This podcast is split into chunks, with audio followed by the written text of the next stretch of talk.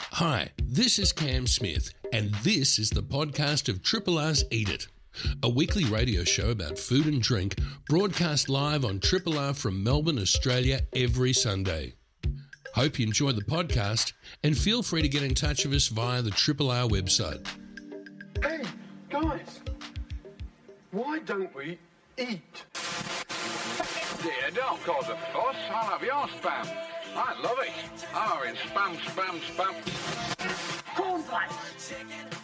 Cornflakes. Cornflakes. Cornflake. An unfancy pint. Suit you, sir. Spam, spam, spam, spam, spam, spam. Baked beans, spam, spam, spam, and spam. I said I don't want any damn vegetables. Lentils are really good, you know? Forbidden donut.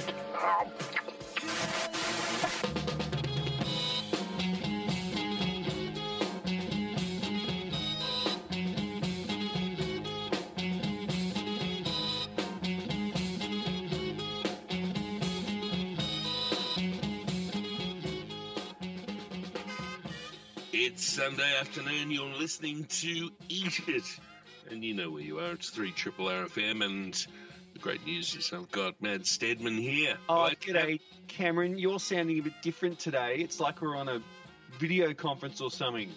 Yeah, it could be like we're in Microsoft Teams, um, and in as a matter of fact, we are. Uh, folks, um, uh, we're not here for this show, but we, uh, as Matt said, we're dragging stuff out of the freezer. Huh? it's some good stuff, though. So uh, we've got a good hour ahead. We're going to get to that in a second. How are you anyway, Cam? Are you well? You're looking well. Thank you very, very much. Uh, I have a special filter on in my in my software here, um, but I did want to uh, mention something to you that Yes. is. Um, I read with a little bit of sadness, and Mm-hmm. uh, St George's Road up in North Fitzroy will now not be the same for two things. One, because Mm-hmm. uh, Hannah from the Moroccan Soup Kitchen Mm-hmm. has decided to move and go to a different model, which we discussed a few weeks ago. Mm-hmm. But you heard about this too, didn't you? Down the Yes. road.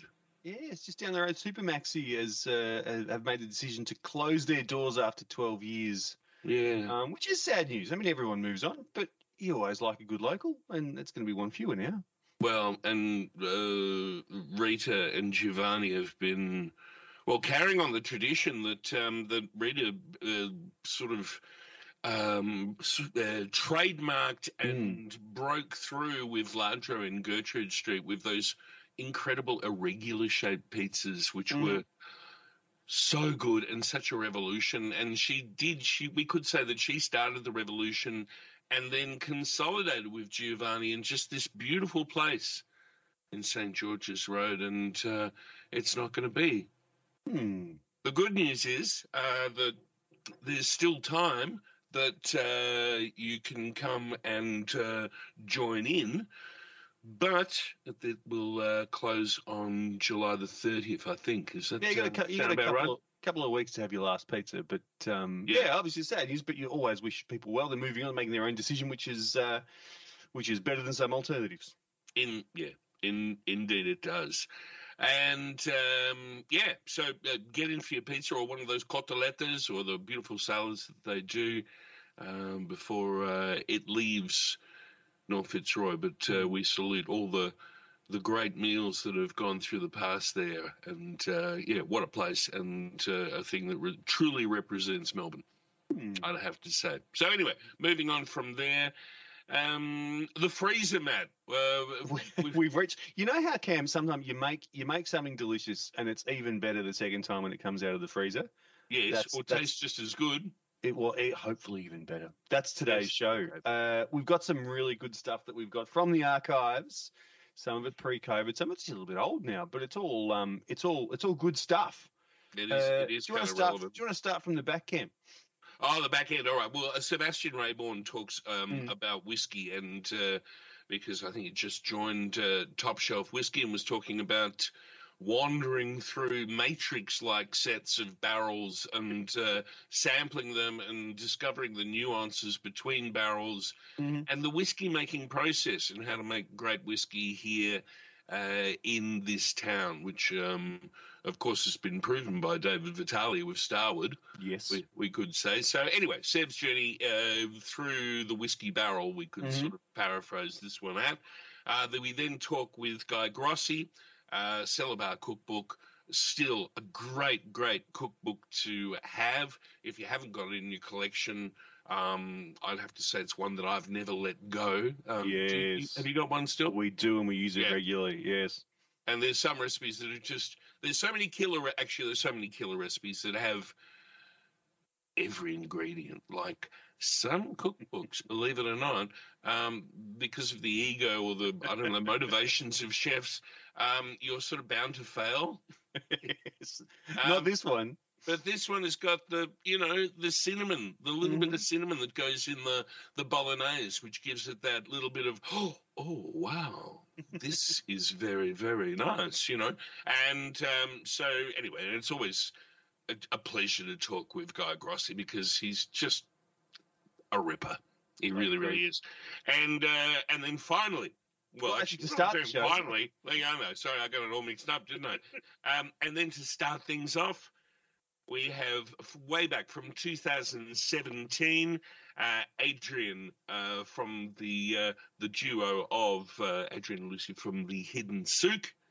Uh, we have him talking about cumin, and um, well, it's like his mastermind subject. So let's let him start this off. Take it away.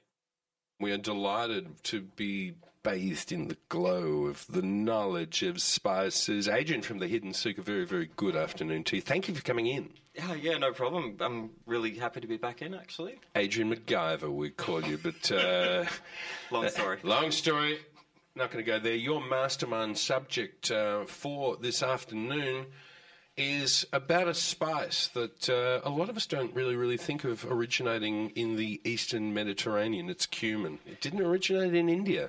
Um, no. It's, No. It's, I believe the Indians use about 65% of the total world supply, I love it. and they grow about 90% of it. Yeah. Mm. Or is it 70? I might be wrong there. No, they grow 70% and use 90% of their own, so yeah. Mm. Anyway, um, but yeah, it originates around sort of the earliest we've seen back is maybe Syria. They've sort of dug up a place in uh, Tel Ed-Dur. I'm not sure if I'm pronouncing Tell that it, correctly. Dur. So that goes back to Good this- place to visit. Send me a postcard when you get there. Yeah. The, the Romans were hot for it too, weren't they? Yeah, yeah, totally. Um, so yeah, they used to use it as a table condiment. There's evidence of them finding like vessels that were only used for cumin, and they've also found mixes of coriander leaf and mint. So And, and they talk also about this, this mixture of um, grinding it down and, and like spreading it on bread, which sounds kind of interesting. oh, I'm not sure about that. I didn't know I've heard about. that. Okay, Yeah. let me, let No, me offer I'll- this. I'll defer to in, you on that. in the same way that you can use za'atar, za'atar, za'atar, yeah, and uh, make a mixture of that with olive oil and spread it on um, flatbread and then sort of toast that up. Like an oily, pasty. Oily, pasty thing. That Um, sounds kind of nice. You can you can do that with cumin, and I, I think the Romans also because they were hot for garum, which was their version of fish sauce. Um, they used to mix it with that too. Apparently, apparently so. That'd make a lot of sense. Yeah. Learning something new there. That's good. Oh, it's, it's, it's, it's a conversation, Yeah, Adrian, definitely. you know. But um, tell us uh, what else. But the thing is that it it was popular in Europe, as far as I can see, during the Middle Ages, and then for some reason they went, they got the finger out. They went, no, no more, no cumin. It's not doesn't really appear in the repertoire of of Europe's dishes, does it? No, not not at all, really. I mean, you see a lot of it in Spain, and obviously you've got the North African influence, which I guess lingered a lot longer in Spain, and being a big trade route, they were a bit more open. But yeah, if you if you ask Italians about it, they're like, oh, we never use it. What? What are you talking Yeah. about? You might be able to buy it there, but you can't really find it in dishes. And it's not going to be in something in, from from Nonna's repertoire, but yeah, the Portuguese used it, and then of course leapt across the Atlantic with their you know raping and pillaging ways and opening up uh, the new continent. Mm, yeah, whether it's the That's a pejorative. Uh, The, the, the exploration took place, and they brought cumin with them. That's probably a better way to put it. yeah Thank exactly. you, so Matt. it's is hugely popular, obviously, in Mexican cuisine, Hmm. um, where it's usually used raw as opposed to most people know it as being used toasted. Um, got into a big discussion with Lucy about this earlier about when to roast, when not to roast. The other part of the hidden soup. Hi, Lucy. You're listening on the radio. Yes. yeah, she's managed to wrestle the radio into working order. Then God bless. yeah, so as far as the toast or don't toast argument, um, depends on the application. Not something I'm going to get into. Okay, but let's let, let's. I don't want to go there because you got to go. You got to go back to the car, don't you? Where, where Lucy's waiting for you. But I will say because I don't have to go back to the car is that um, cumin can have sort of a bit of a a raucous flavour, and by by toasting it down, you bring out more of a nutty sort of a, a, a thing, and and temper that raucousness, shall we say? Oh, yeah, you've got a few things going on. It's got a very high protein content, so you get the Maillard reaction when you toast it on a dry pan. Okay, yeah. Um, you lose the volatiles because they have low boiling points and they just disappear into the air, so you get more Mm. of the bitter, solid kind of woody notes, and you also get a caramelly flavour from the, the protein and the sugars mixing together and Yeah. burning. We- yeah. Have we got a molecule there? What, what, you Ah, had it on yeah. there. It's the cumin of. Got loads of them. Cuminal. The main star here is cuminaldehyde, or I, I say cumin. Some say cumin. Yeah, yeah. I like to say cumin. Whatever. Tomato, tomatoes. The yeah. root of the word goes back so far that we don't have any recordings of how it sounds. Yeah. I'll leave it at that. Yeah. Um, so yeah, very imaginatively named. Cuminaldehyde. Cuminaldehyde. Cuminaldehyde. Yep. I've had to look at it a few times when I saw that word. I guess- Cuminaldehyde. That's the that's the molecule anyway that gives it that aroma and the taste. Yep. Um, yeah, so that's the main content of its essential oil, at least the main one we're speaking of. There's also terpenes, which, you know, sort Yes. of, and pinines, which, you know, the piney kind of, uh, the pleasant chemical smells. Yes, of pines. Yeah. Yeah. Um, Terpenes can get a bit nasty. yeah. Yeah. I don't know. Look, they hold a right. good place in my heart because I do a bit of oil painting, but yeah. All right. But it's not good for you. no. It's a very important flavour, but yeah. Mm. And um, yeah, and that's that's sort of it. It, it is. It, it's kind of weird. It's um, it's a spice that that's travelled around the world, but only it's only seen parts of the world. And uh, as we say, the, the Mexicans love it. We've seen it in Tex-Mex cuisine, North African cuisine, and things like that.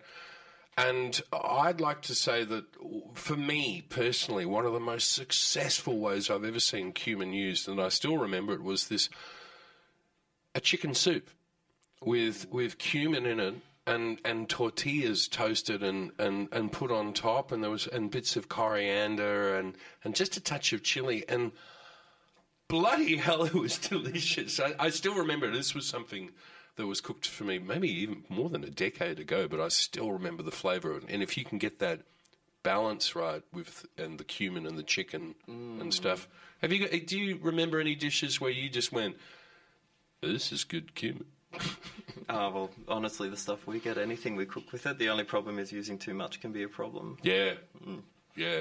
Yeah, um, we get ours from Morocco, from uh, in a place called the Atlas Mountains. Um, I think Atlas Mountain. Oh, it was kind of nice. It was featured on, on an Ottolenghi show a while ago, and I'm looking at the screen going, that looks very familiar there. Um, it's picked while it's still green. Yes. So It's not really well known, but it's a fruit instead of this. It's not actually the seed, it's a seed like fruit. Um, Yeah, because they're little titchy little plants. Um, it's sort of related um, slightly to parsley, the umbellifer or whatever that genus is. yeah, Lucy would be able to pronounce that. Um, the umbelliferous. yeah, people. carrots, carrots, Yeah. parsley, hemlock, all Yeah, of that all kind of those stuff. Wispy leaves that come up. Comf- uh, not comfrey. Um, uh, stop. Just move on because I'm. It's not. yeah, the coming- pointy, pointy, outy, Yeah, shrubbery. That that that sort of our Shrubberies. central core, uh, sort of stuff, and um, and e- as you say, it's one of those things that you got to be careful. You have a dab hand. It's like cardamom. Oh my God, cardamom! it's like You can get away with using too much cumin, but I would no, not. I and you know what? I've been cooking for a couple footy seasons now, and I s- every time I use cardamom, I always use too much because I can't believe it. it's like no, no, it needs more than this, and I go, oh God, I screwed it up again. Yeah, I, I just, I was just like, hey, Lucy, come over here. Do you want to add some? Oh, you can you can you can be the person that I'll does grind it up. I'm not putting it in. it. Yeah, yeah. The main line of our business we've just sort of fallen into is actually supplying for the gin industry. Isn't that amazing? Yep. because we're all about the essential oils, the volatiles, and And as dare I other- say it, distillers would be looking for the very best. They wouldn't be going to the supermarket shelves and buying overpriced, somewhat out of date things in jars, perhaps. If I could just. Mm, yeah, I think the venture that. amounts, depending on Minister? the size of the batch, you'd probably want to get larger amounts and Yeah. more guaranteed consistency of supply and, And what also sort of aroma, aromas. And, And what sort of things have you been selling to the distillers? Ah, I'm just trying to wonder if it's Because divulging gins, any. are- gins is such a, a symphony. No, you don't have to say the proportions or who you're supplying to. Oh, of That's course okay. not, we'll of be course cool. not. But even And the there's a ingredients cone of themselves. silence has just calmed down. Well, suffice to say, if you read the side of a bottle of Bombay Sapphire, you'll see Yeah, you'll quite see a lot of them. the things. And I'll say the grains of paradise because they're beautiful. And what the hell is Oros root? Orris root? Yeah. Ah, you know, I think they use it as a fixative. I may be wrong on that. I'm not And a is distiller. that named after some Egyptian god? Uh, it's, Iris. Iris. it's Iris Florentina, but yeah. Iris Florentina. Iris Florentina, and- yeah. Um, She was an opera singer, wasn't she? quite possibly. Hello, I'm Iris Florentina. Want to hear a song? Iris Um, Sorry, I'm sounds being like silly. somebody's. Yeah, I'm anyway. being uh, flippant. I beg your pardon. No, so tell us more about what you know about uh, the botanicals that you you're supplying to the. The uh, the ju- distillers? obviously, it's juniper. So let's. Uh, we've got about a couple minutes, but Well, actually, juniper we're just getting into because they use a lot of juniper and we don't deal in huge amounts. It's the backbone. Yeah, hello, And It's again, the with- spine. With coriander finding a good source of that, everyone's got their own little part. So Mm. coriander, we're doing, we're dabbling, but mainly the lesser known, so the cubeb peppers, the grains of paradise, and basically anything people ask. Um, if you ever saw Shawshank Redemption, Lucy is very much like Morgan Freeman's character. She can, she can get you anything.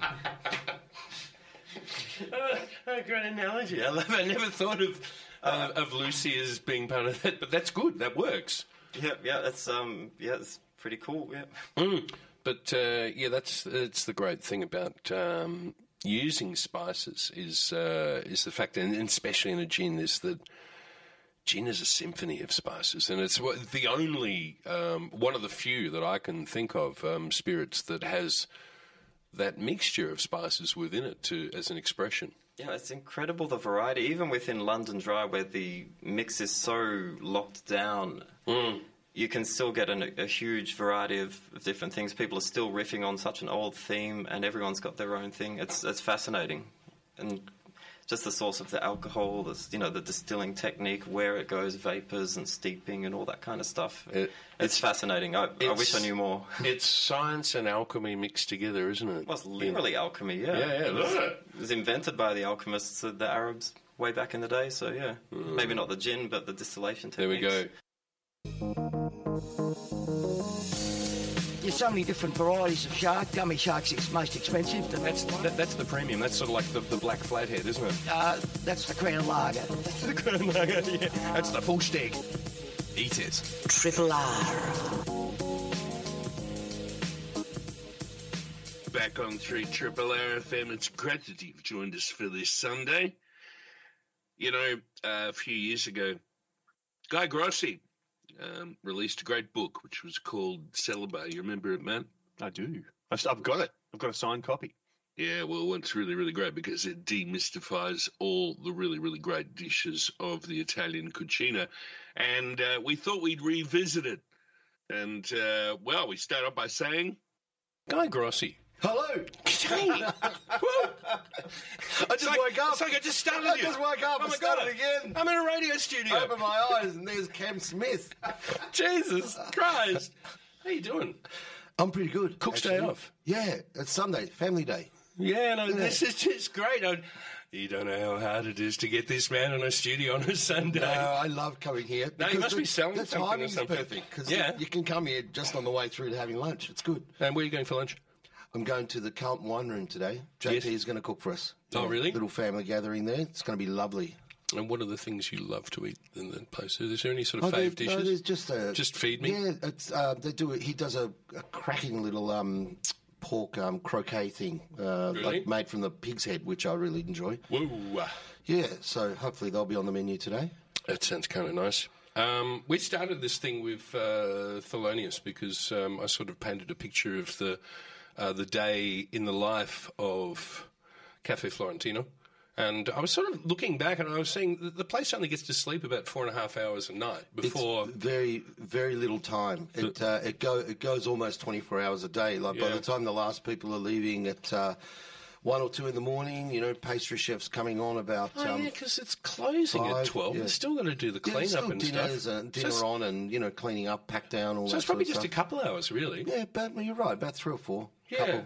Yeah. Um, so you are here. I mean, we've been able to winkle you out of the family lunch, first of all, which is great, because you've written another book. First, how many books is it now? Oh, uh, I It's should have like counted five before or- I it's got about here. five or about something. five. Yeah, you're right. Let's go Um, with five. We'll That go with works, five. yeah. Um, this is um, this is just about the uh, the cellar bar here at uh, as we're saying number eighty. I'm very excited about this one because it's focused on the cellar bar, and the cellar bar, as you know, is a is a venue within our venue, um, and it has its kind of own little subculture in it and its own little identity. Um, it's got its own very unique feel to it. Um, I think probably uh, it was amongst one of those first um, sort of cafe trattoria that really had that European style to it that you know hit the streets of Melbourne. So it's a really cool place. it started off as uh, Cafe de Nut, yeah.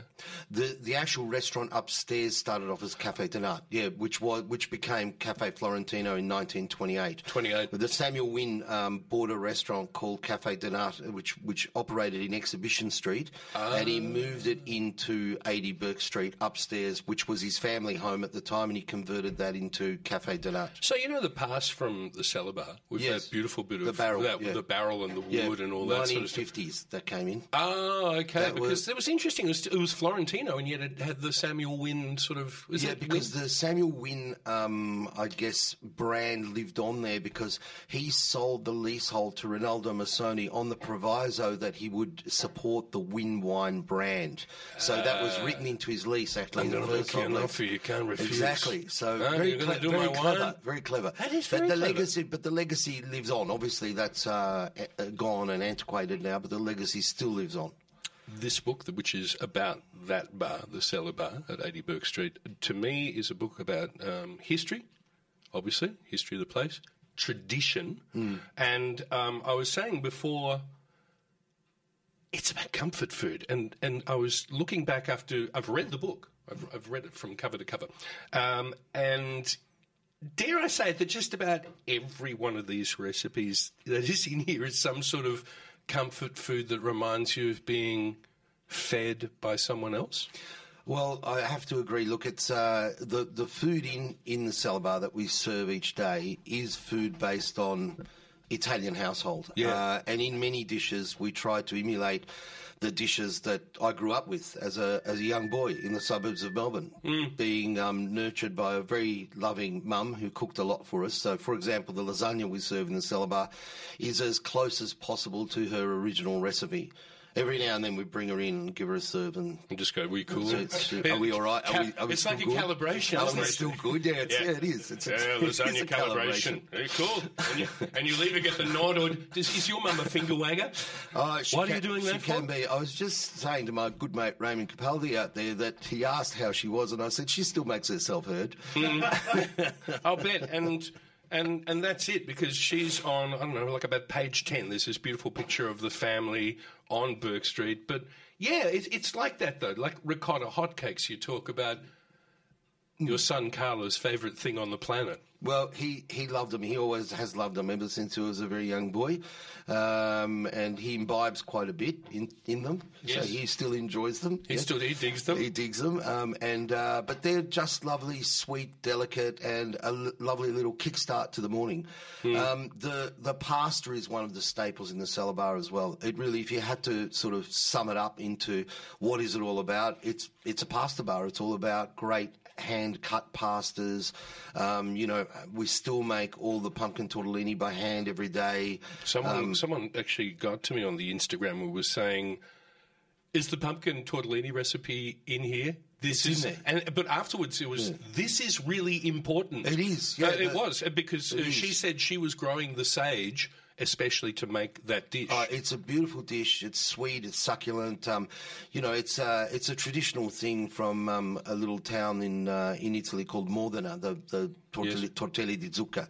Um, you know, you can break up amaretti on there. We don't. We just keep it as the pure pumpkin. But Some you can, have the mostardo on there You too. have the mostarda with it as well, but we just use um, crispy fried sage with This it is and simple. nut brown butter, parmigiano, and it's delicious. Maybe if Rodgers was doing it upstairs, he might do that. with a Yeah, bit we of do, we mostarda. do with a bit of mostarda or something like that. Yeah, You give it a bit more elegance. And uh, I liked one of the things you we got to the the pasta section, and you were just saying, look, there's rules for th- things. Like for instance, what were you saying?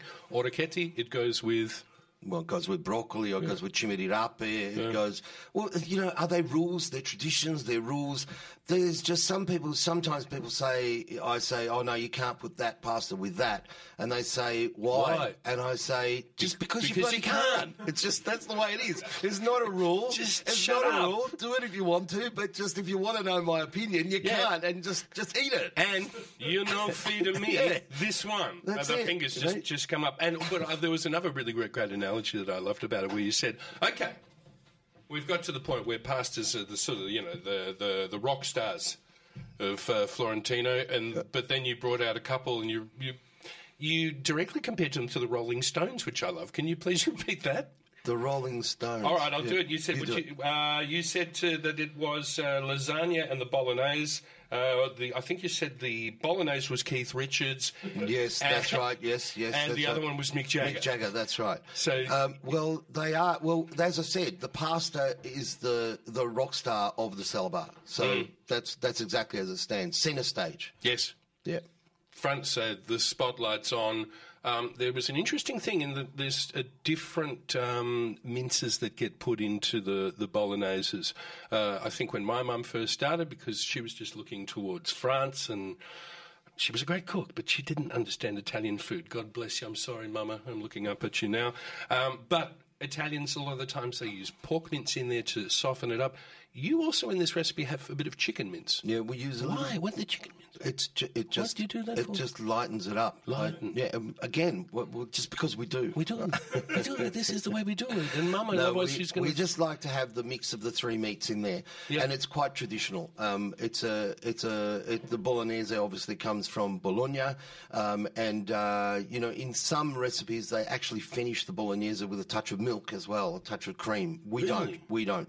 Um, we like to keep it quite pure and quite simple. The cream gives a, a richness on the It mouth, just- it- unctuousness on the. Yeah, it, it richens it up, but also it helps to bind it together. Ah. Um, but we uh, we just keep it with um, the paste, the herb mix that we use, which is um, and the garlic and onions What that herbs we you put in gonna it. be putting in? We put a, a little bit of um, uh, the herb, the spice and herb mix. We use a bit of nutmeg. We use a bit of cloves. Oh, uh, we yes. use um, a- a fair amount of garlic, um, and the herbs we use is parsley, predominantly parsley, touch of rosemary, and touch of sage in there as well. Isn't it amazing that those basey ones are in there and you be just a, um, just a little bit of clove? Yeah, and it- it's Just that- no, it's you a- don't need a lot. You don't No. want to, you don't want to detect it. You don't even want to taste overly, it. but it, it's a hint. It's a flavour in there. It's like a it's like a seasoning in there.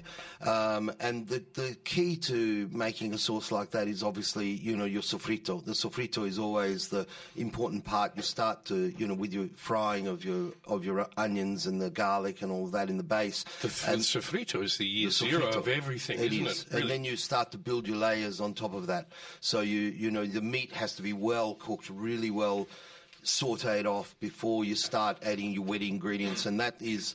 Uh, one of the keys to making uh, the difference between a good ragu sauce like that or or a fantastic and amazing one, because once you start to get that beautiful roasted flavour around each mor- each morsel of meat that's in that sauce, you are actually building depth of flavour in there. Then you've got something to cook away. So then you cook it, you bring it up, and then you cook it very gently f- over a long period of time. The longer you take, it's better. You know, so you just turn it right down. Take your time. Don't try and rush it.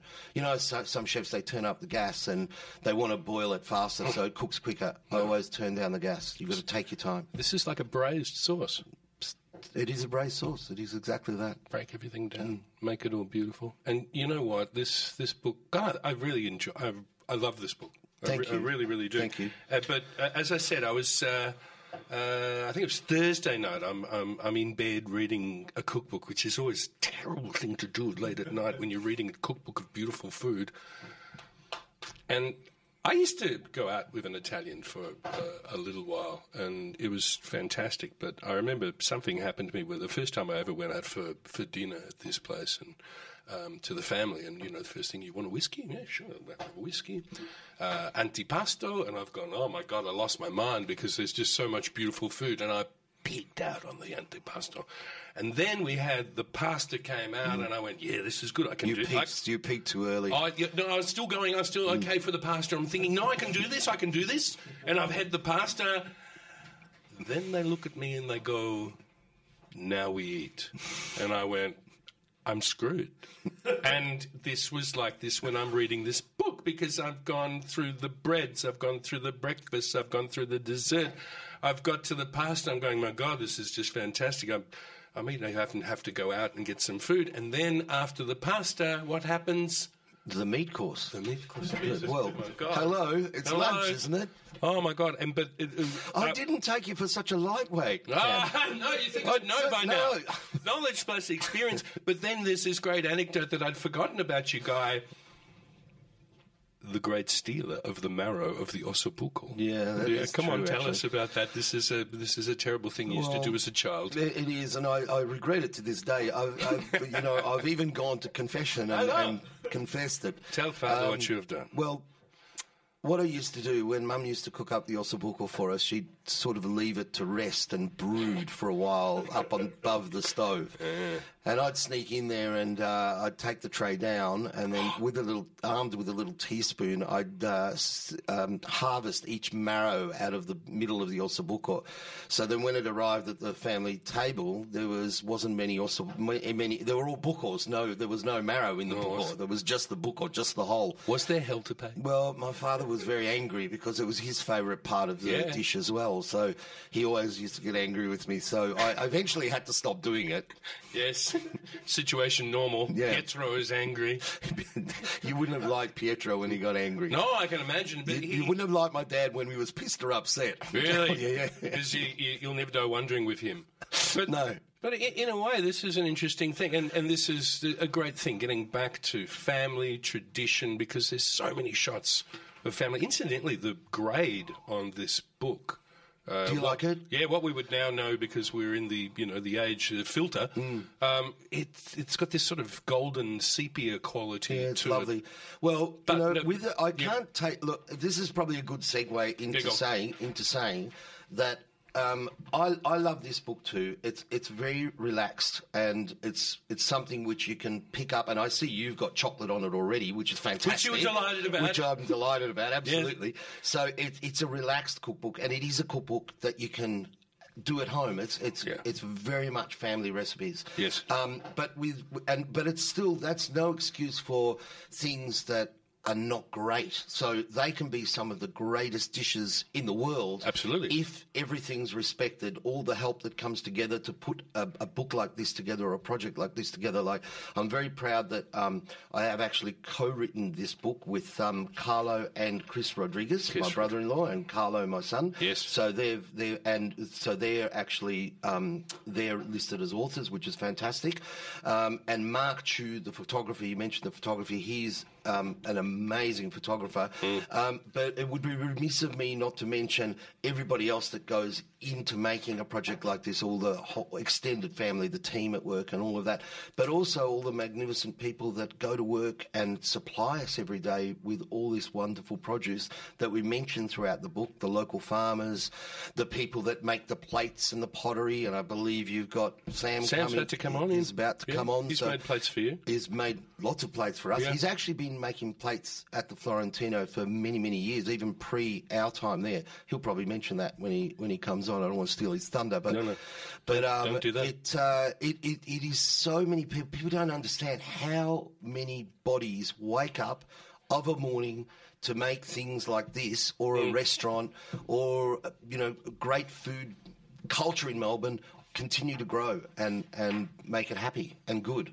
One of the yeah, and Does that sound passionate? 'Cause I was that- going for pure No, you're, go- passion you're there. going. We're, we're, we're, we're, oh, you won us That over was on my that. that was my best work. But Matt, Matt and I were talking about this. We were we were looking um, at the the back, and we were actually ruminating on the fact that. Oh, how do we put this delicately? Um, there's a few restaurateurs that have been in the news for the wrong reasons. Yeah. okay, let's just say no. no d- d- let me hear me out. Um, but uh, they, I don't think I've seen many of the ones who have been in the news for the wrong reasons. That's a good euphemism. Yes. Yeah, thank you. That have a pictures on the back cover with all their stuff because not only do you have your family, but I would say to you, and do you think this is a true thing? That this staff is almost like your extended family. We have a lot of people that have wor- been Hmm. working for us in excess of 10 years, 15 years. Um, there's a great team of people behind us, um, and uh, we love them all. And um, hopefully, they love us back. And they've been around a while, so I think that they do. All right, I'm going to finish that off because I don't want to leave it on that sort of a, a, a, a sort of thing like that. Uh, one of the things when I did actually get to the uh, the mains and I went, "Damn you, Guy Grassi!" There's so much beautiful food here. You were talking about uh, risotto, and um, I've never heard this um, said before. The way to describe the way the risotto needs to be on the plate, and uh, excuse my translation, you can. See, alla stop me. onda. Alla onda, yeah. Alla onda. What does that mean? It means uh, to the wave. So um, many, many moons ago, risotto was served quite a bit firmer than what it is Yes. today. Glug. The yeah, these days it's a lot more elegant in its um i- in its viscosity. It it- falls it, onto- falls like a wave. So Yes. so once you put it in the center of your plate, you should see it naturally just kind of calm to the edges. Um, but you don't want to see that separation of liquid. It's the starch and the liquid and the fats that are in the risotto have to be emulsified, and that's where you know it's called the man- to mantegare the risotto, and it brings it all together. Well, those elements come together and forms that lovely wave, that onda. So A I shiny wave, yeah. shining so I wave. suggest if you don't feel like a swim and you're hungry, you can still catch a wave. All right, and one thing before we uh, actually two go- two That was very good, quick wasn't things. it? I just thought of that. It's very nice. One thing that uh, personifies the philosophy behind uh, the people and the ethos behind Florentino is uh, a thing called, and here we go, I'm going to murder the language, uh, sprezzatura. La sprezzatura. La I said it right, I sprezzatura think I is said a- it okay. You did. You're I did, I- fantastic, like a native. From What does Bran- that mean? La sprezzatura is it's ki- it's a word which um it it's kind of organized chaos. It, it's it's um there's no real proper explanation for it other than the fact that things fall into place that seem by chance. So you need your wine and it's just there because the bottle happens to be close enough to reach it. Um, you need some cutlery and it just kind of appears because it just happened to be there. But it all had to be organised at some point for it all to work. But there's a thought But process there's behind a thought it all. process behind it. But it seems like it's very hospitable. It's a bit manic, and it do- and it wasn't really organised for you. It just kind of happened because everyone cared so much, which they do. But it's kind of organised beforehand. That's the classic sprezzatura. Calm, cool, and slick. Uh, one more thing. Okay, last thing before you go to lunch. Well, I love playing this. I, haven't, I don't think we've ever played this game before. Last meal. What would your last meal be? Uh, it would be uh, food with family and friends. I don't care what I'd be eating, as long as the people around me love me. Triple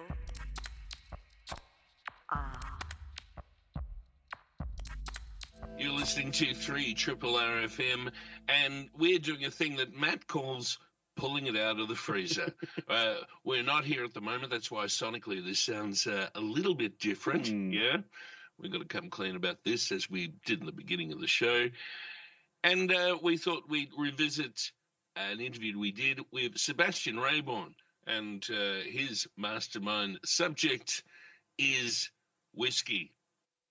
What a joy it is to look across and see you, Sebastian It Rayborn. is just lovely to be in the studio, Matt Cam. How gorgeous. It's it feels like an eternity. Oh, Yes, Since it we does. could, uh, It ha- well, but that's because it has. yeah, It's because it has been. Uh, we found that special cup. Well done, Matt, on finding that I will- cup. I do my best. You did well. My God. Uh, Sebastian, you've driven all the way down from Detroit. Ask enough about that. Is anyone going to get offended about that? Probably. Um, Geelong Town, where you have been. How long have you been living down there for now? Oh, a few years now, Cam. Yeah, okay. Loving it. The- And uh, at the Federal Mills, you've uh, made that a, Yes, a indeed. repository of beautifully infused uh, booze. So, We're, you we're talking know- about Anther down there. If you're heading to the surf coast, the Bellarine, or enjoying the glories of the, the, the, the jewel of the Bellarine, Geelong, do uh, stop in to Pepper Mills Look and the at you. distillery. You, have drank the you've drank the Kool Aid, my friend. You really, really have. Uh, yes, indeed. Well, that's one of the great things about Geelong is that it has certainly come a long way in the last few years. Down there with the the Deacon effect, you'd have to Yeah, Oh, that's say, it, absolutely. Oh, little Mallop Street effect, and uh, your good self. But your mastermind subject for today is whiskey. Indeed. And we thought, well, actually, Cam realised that we need to do a little more history. We, we haven't We're going to do some history We haven't under done whiskey. enough booze history for a long time. No, we And, um, haven't. whiskey, we thought was a, a great one to talk about. It's getting into winter. It was, you know, International Whiskey Day, you know, a couple of weeks back. So we thought this is a great place to chat whiskey and Yes. all things. I'll, I'll, I'll pour something while we're talking. Yeah, baby. Um, sure. There we so, go. so whiskey is probably the second. Oh, well, you know. the second dollar Well, spirit. in, in, within the Western, you know, culture, which is you know, Yes. we got to we got to make sure we, you know, there's a lot of history not not recorded as accurately as it could be. But whiskey, you know, it's it is one of the oldest spirits. So you know, when the technology of distillation. You know, sort of comes returns to Europe out of the Arabic Empire where it Because had sort of been that- perfected. That's where it f- sort of first started, was it not? Yeah, I mean, lots of distillation happening around the world. It's in Yeah. Indonesia, you know, at least 7,000 years ago, potentially in sort of what becomes Mexico, that part of Central America, 10,000 years ago. We're certainly not quite sure. That's still under debate. Um, but certainly it was in the sort of, you know, the, the Greek era. In that part of Europe and then Persia. Yes. But then it really gets perfected in the alchemical tradition out of the, the Arabic Empire, which then obviously took and conquered most of Europe. You know, Yes. all, I mean, all the way up to, to Cognac and nearly Paris was And controlled. Spain. Yeah, that's all Don't- of Spain. Don't, don't forget about Spain. And so this technology comes back to Europe and it comes to the wine. And it's like, what, regions. what have the Moors ever given us, other than Yeah, maps yeah. and astronomy and Perfume distillation and, and, makeup, yeah, yeah. and alcohol. Huh?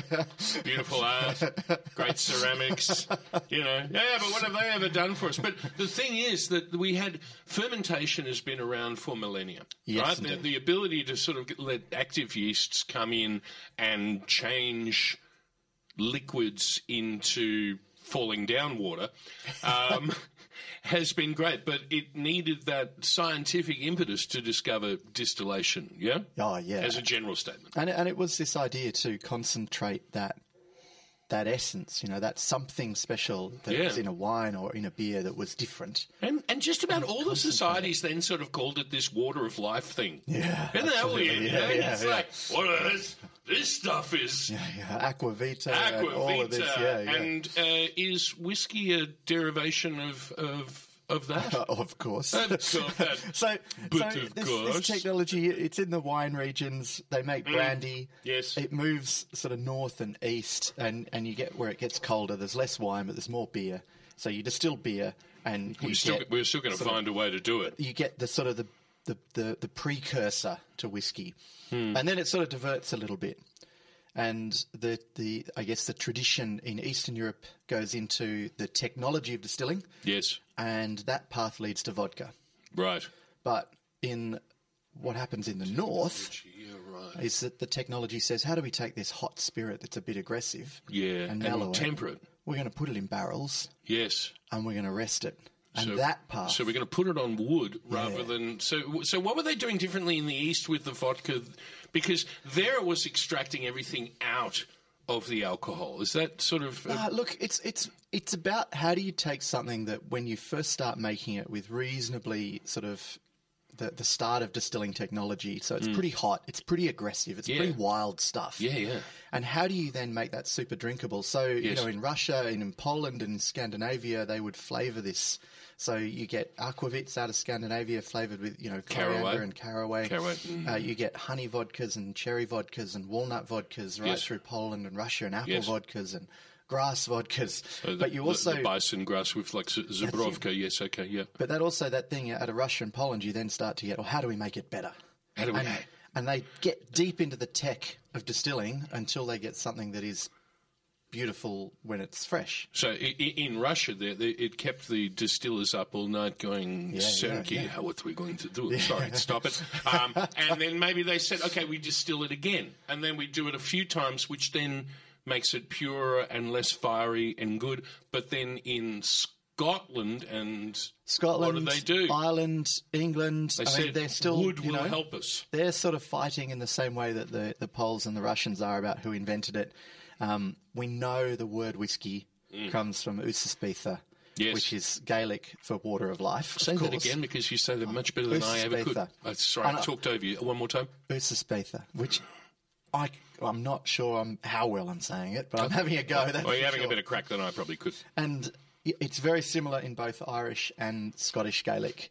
And the, the word whiskey sort of de- derives out of that. Hmm. Um, and it was this idea that you take this sort of twice distilled spirit of beer. Hmm. And, you know, when we're up in Scotland and we're in Ireland, you know, it's largely barley. And you stick it in barrel and wait until it tastes nice. So this is this is the son of beer. When we when we have when we have whiskey, it is it's it's the progeny. Yeah, of, it is. of beer, That's right, really. Yeah. Hmm. You know, absolutely. So this this is made. This one we're taste we're tasting some. Um, this is a I guess a special edition of Ned whiskey. So Mhm. this is a whiskey that I had the pleasure to make, um, made in Campbellfield, just outside of Melbourne, but it's in American style. So we're not talking single malt. Yeah. So this is a predominantly corn, Yes. and then aged in uh, American oak barrels. So this one, have a have a taste. Corn, enjoy, yeah. Corn. Wow. Indeed. Ooh. Mm. Did you put an E on it? Mm-mm. Is that right? No, I like that. Okay. That's um, okay. First of all, let's let's look at Matt. Matt's just sat back and just gone, yeah. I just, every time I drink, I, I actually do quite like whiskey, but just obviously it's uh, quite the gear change from a coffee uh, with the alcohol. what is the alcohol? in that? Forty-four. And dare I say it, Matt was one of the, Matt, the things that Matt said was that um, I only really drink whiskey after dark. After dark. Um, but here we are. So there is a real lick of sweetness on Oh, this. yeah. Absolutely. Oh yeah. And that's Um, partly the oak, partly the corn. Mm-hmm. So where you've got, you know, in Scotland and in Ireland, there's a bit of smoke on the nose. Um, uh, it's probably just the the structure of the tannin Yeah. out of the oak. Yeah. So any any smokiness is really just coming from the barrels. Yep. There's no no peat or anything like that Yep. sort of through it, but Yep. but yeah, that sort of Gee, it tradition does. of whiskey, you know, which you see in Scotland, it sort of gets deep into single malt, twice distilled, hundred percent barley. Great colour too. Thank you. In Ireland, they go into uh, using both malted barley and unmalted barley, and often three times distilled. Yes. So really different style again. and then in America, where you've sort of got this blending of immigration from Ireland and Scotland, Mm. using local grains, being corn, Mm. you start to have the rise of this sort of American whiskey, also a little bit of rye as well, but Mm. um, but what sort of becomes bourbon. And it's generally, well, early on, it would be twice distilled um, and then aged in American oak barrels. And uh, so this one's, yeah, twice distilled. Um, Yes. I've got another one for you. Oh. Wow, that So- one was a little bit more. uh, so this is another. Hey, one hang of about! our- I've actually noticed you've got corks in your Ned whiskey. That's kind of a, a That's- rare thing it's these still out days. there. Yeah. You get them here and there. So this is this is another one of the Mm. Ned sort of single releases. Pass that Look, one that over just smell to, different. to Matt. So this is really all about barrel selection. So I wanted to bring a couple of whiskies. They've come off the same still, both twice distilled, both predominantly corn, Whoa, Um, they smell so different. but these are, are slightly different barrels. So what we do is we you know you go through and you, you make the barrel selection. But I wanted to, you know I wanted to demonstrate that so much about whiskey. Okay, you've got to start with good new make, and that starts with good grain and good distilling and all of that. But then it's about barrel selection. It's about maturation Yes. and about aging, and that's really How long this has been? well, this on one's wood? about two and a half years. Mhm. So some actually, it's a couple of different barrels. Um, some are a little bit older, but that's sort of How big are the ballpark on barrels? That one. Uh, this is a blend of 200 liter barrels and Yes. 500 as well. uh, So, uh, am I right in saying that the smaller the barrel, um, Ah. the less time it has to stay on wood because of the ratio of interaction between wood and liquid. I will answer that in two ways. Okay, well, okay, let's sit I'll back, say- everybody. I'll Because say yes. Yes. And no. And no, I knew. Yes. so uh, the aging of whiskey is a combination of three things. Mm. You've got extraction, so that's how it pulls those oak flavors out of the barrel. yeah. You've got reduction, so that's evaporation over time. You actually lose different things evaporate faster. The angel share. That's correct. And so you actually want to lose some of the brighter, more aggressive notes. They evaporate out. Yes. And then the last piece is reaction. Yes. So this is actually the chemical relationship between the oak extract, the new make spirit, and the um, uh, and and actually what's happening inside the spirit, and that's where you get sort of much longer chain flavors. So you get softening, you get uh, that beautiful texture on the palate. All Mhm. of that comes from that reactive process. So those three behaviors, or those three things, have to coincide. So if you think about them like sine waves, yes, and the reduction is happening, and the reaction is happening, and the extraction's happening. Yes. You want them all to line up. Yes. And so, you know, I mean, anyone who's into Riesling knows Riesling goes through that, what they call the dumb stage, where it's too young to be fresh, but it's not old enough to be delicious. no better. And it's just Yes. like, leave it alone. You know, Yeah. it's in the Riesling hole. It needs three more years, and then it's Hey, delicious. that's, that's what I tell Duncan all the time when he comes on the show and he hates me for it. But that's the s- same with whiskey. You know, if you've got the extraction from the oak before you've got the mellowness of the reaction and the and the and the change from the reduction, Mm. they're not in balance yet. So this you is- gotta wait. is- So it's all of those three have to come This is as- together. As, you watch your little children develop. um, can you tell us the difference? Because um, um, maybe some of us don't know, but the difference between when we talk about a blended whiskey and a malt. I mean, i- in some ways, it's really simple. Um, Yeah. A single malt must only be made of malted barley. Yes. It must be. And just just very quickly, what does malted actually mean? Oh, so it's like uh, growing bean sprouts on a on a tissue. Yeah. So you take your barley seeds and you wet them and you s- let them start to germinate. You sprout 'em and then you, you- cook them. then you and, go, and you kill them. But that releases enzymes inside the barley that Yes. convert starch So to sugar. that- 'cause, that's- that's malted. Yeast doesn't eat starch, only eats sugar. So you use those enzymes. So the Yeah. uh, malting releases them. Thank you, Um, enzymes. So single malt, 100% barley must be the product of one distillery. hmm And then twice distilled, and uh, to be legally single malt, three years in- in barrel Mm-hmm. on the wood.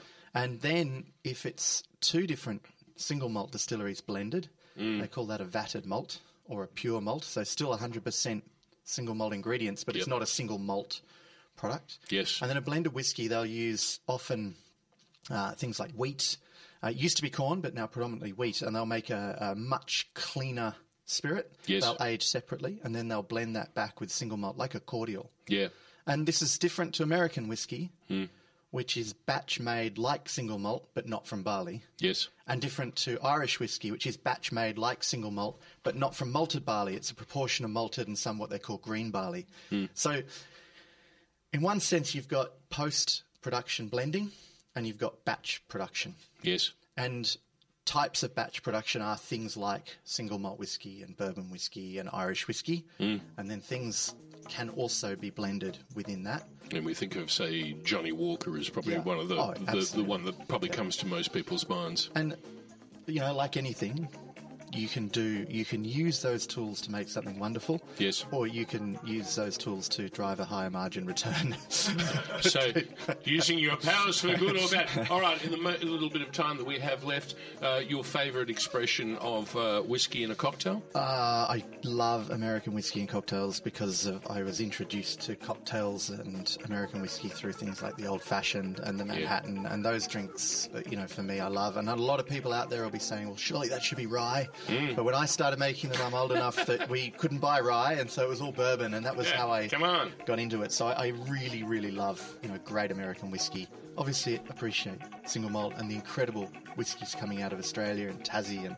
You know, Yes. Starwood and locally, but um, but I do. Starwood, and we have to obviously we have to dip our lids to uh, Bill Lark too. Oh, absolutely, Lark But, whiskey, and now we have to talk about you and, and Ned whiskey as well. Uh, look, it's been an incredible pleasure you know, we, we were there um, actually on Friday. We were doing a, a you know an ABV assessment, and just Mm. to be tasting so many barrels and being able to make something locally that's you know lovely Yes. and in the American style. So many barrels, so little time. you got a feel for Seb, don't you? Um, yes, Seb Rayburn, um, been on the show many, many Mm. times talking about all manner of things. And the good news is he's just gone on a what would be a whiskey grand tour. Yes. To, to Around the highlands and the lowlands and the midlands and the otherlands and all, the, all the isles. the cold lands of the north. Uh, so the great news is he'll be back on uh, with us soon in the studio, and uh, it'll be interesting to hear about his tales of distillation and daring do with his uh, partner Devlin McGowan. Well, what do you think? We should probably leave this space and let indigenuity inhabit it. I think we should, and we're back to normal next week. Yeah. So thanks for tuning in, folks. Look forward to seeing you in the studio next week. See you, man. Hi, this is Cam Smith, and you've been listening to the podcast of Triple R's Eat It, a weekly radio show about food and drink, broadcast live on Triple R from Melbourne, Australia, every Sunday. Hope you enjoyed the podcast, and feel free to get in touch with us via the Triple R website.